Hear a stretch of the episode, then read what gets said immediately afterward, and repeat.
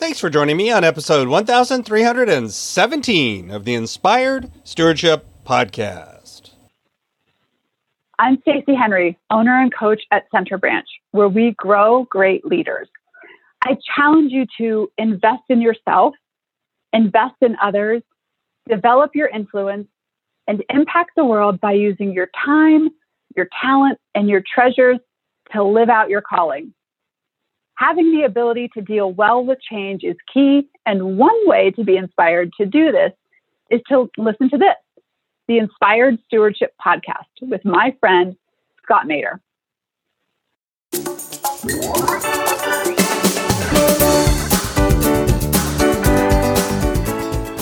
How we're counted, that's not the measure of success because the measuring rod to faithfulness is the call of God and answering that call. God will take care of the response of others. It's not our job, it's beyond our pay scale. It's not what we need to worry about. Welcome and thank you for joining us on the Inspired Stewardship Podcast. If you truly desire to become the person who God wants you to be, then you must learn to use your time, your talent, and your treasures for your true calling. In the Inspired Stewardship Podcast, you will learn to invest in yourself, invest in others, and develop your influence so that you can impact the world.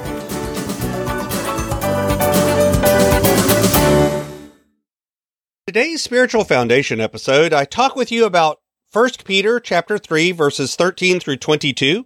I share how the challenge to be ready is given to the church and I also share how we are called to not count the result, but rather to focus on the message of hope. 1 Peter chapter 3 verses 13 through 22 says, Now who will harm you if you are eager to do what is good? But even if you do suffer for doing what is right, you are blessed. Do not fear what they fear and do not be intimidated. But in your heart sanctify Christ as Lord.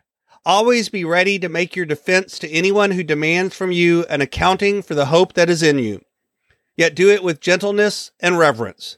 Keep your conscience clear so that when you are maligned, those who abuse you for your good conduct in Christ may be put to shame. For it is better to suffer for doing good, if suffering should be God's will, than to suffer for doing evil. For Christ also suffered for sins once for all, the righteous for the unrighteous in order to bring you to God. He was put to death in the flesh, but made alive in the spirit, in which he also went and made a proclamation to the spirits in prison, who in former times did not obey, when God waited patiently in the days of Noah during the building of the ark, in which a few things, that is, eight persons, were saved through water. And baptism, which this prefigured, now saves you not as a removal of dirt from the body, but as an appeal to God for a good conscience through the resurrection of Jesus Christ, who has gone into heaven and is at the right hand of God with angels and authorities and powers made subject to him. This idea of having something that we do that is good that maybe we suffer for, but maybe we're called out for it and yet at the end of the day we know that it is the right thing to do and we do it anyway is something that I think a lot of folks will hear and resonate with. The interesting things is often people even on different sides of an issue will both think of themselves as doing this. But the truth is there are people who are hurt doing good all the time. Think of aid workers in times of war or, or those trying to help refugees from some sort of totalitarian regime or standing up against injustice, even whenever the people who are having that injustice done upon them are people that others hate or do not like. Standing up for those who suffer from misrepresentation or bias. All of these things could be put on this list of people that are hurt when doing good.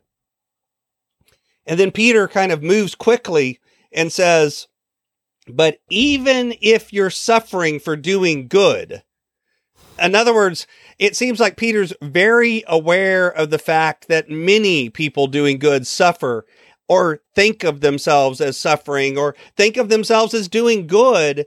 And yet it's a complicated word world and there's all sorts of things going on. But at the end of the day, he's saying just simplify it. Don't live in fear. Don't hesitate to do good. Don't let the threats or the worry about harm keep you from doing what your faith has called you to do.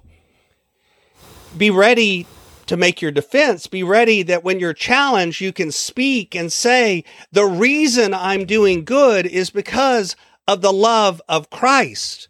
The reason I'm doing good is because this is an example of standing up for those that don't have power. This is an example of loving others in a good way. This is not about what I want or what I think is right.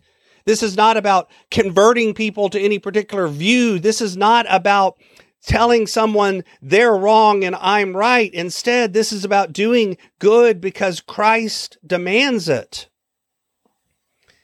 We have a message of hope, and to keep it to ourselves would be wrong.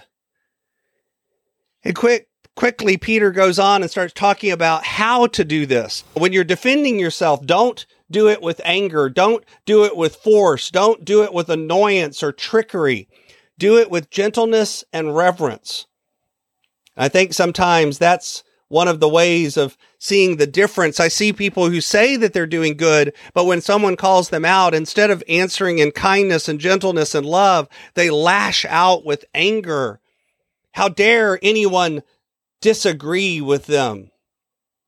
Truth is, I don't know that I'm right in the way I see the wrong world. In fact, I'm pretty sure I'm actually probably wrong in a lot of ways, but at the end of the day, I have to do the best I can to continue to do good and serve others. The truth is, don't say you won't run away when you will. Don't say you're perfect when the truth is everyone knows that's not true. Peter says, speak with integrity, speak with truth. If you are baptized into a new life, a new way of living, then show that. Do it by what you say, do it by what you do, and do it by how you say it and how you do it. That's the context. That's the idea here. Th- this idea of doing things not for our own glory, but for God's glory. The writer here is speaking of that, speaking of not doing it out of force or anger or fear, but instead out of love and kindness. And I think it's important too to recognize oftentimes when you're doing that good deed, the crowds don't respond, the world doesn't respond, people are looking at you and not clapping their hands. You're not able to set up and say, I've saved this many souls. We're not supposed to focus on that anyway. We're not supposed to focus on the result, but only on the doing. Because the truth is, we hope that we're making a difference in the world, but that's not actually how we're counted. That's not the measure of success. Because the measuring rod to faithfulness is the call of God and answering that call. God will take care of the response of others. It's not our job. It's beyond our pay scale. It's not what we need to worry about. Thanks for listening.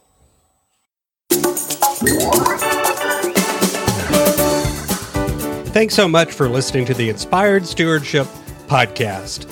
As a subscriber and listener, we challenge you to not just sit back and passively listen, but act on what you've heard and find a way to live your calling. If you enjoyed this episode, do me a favor.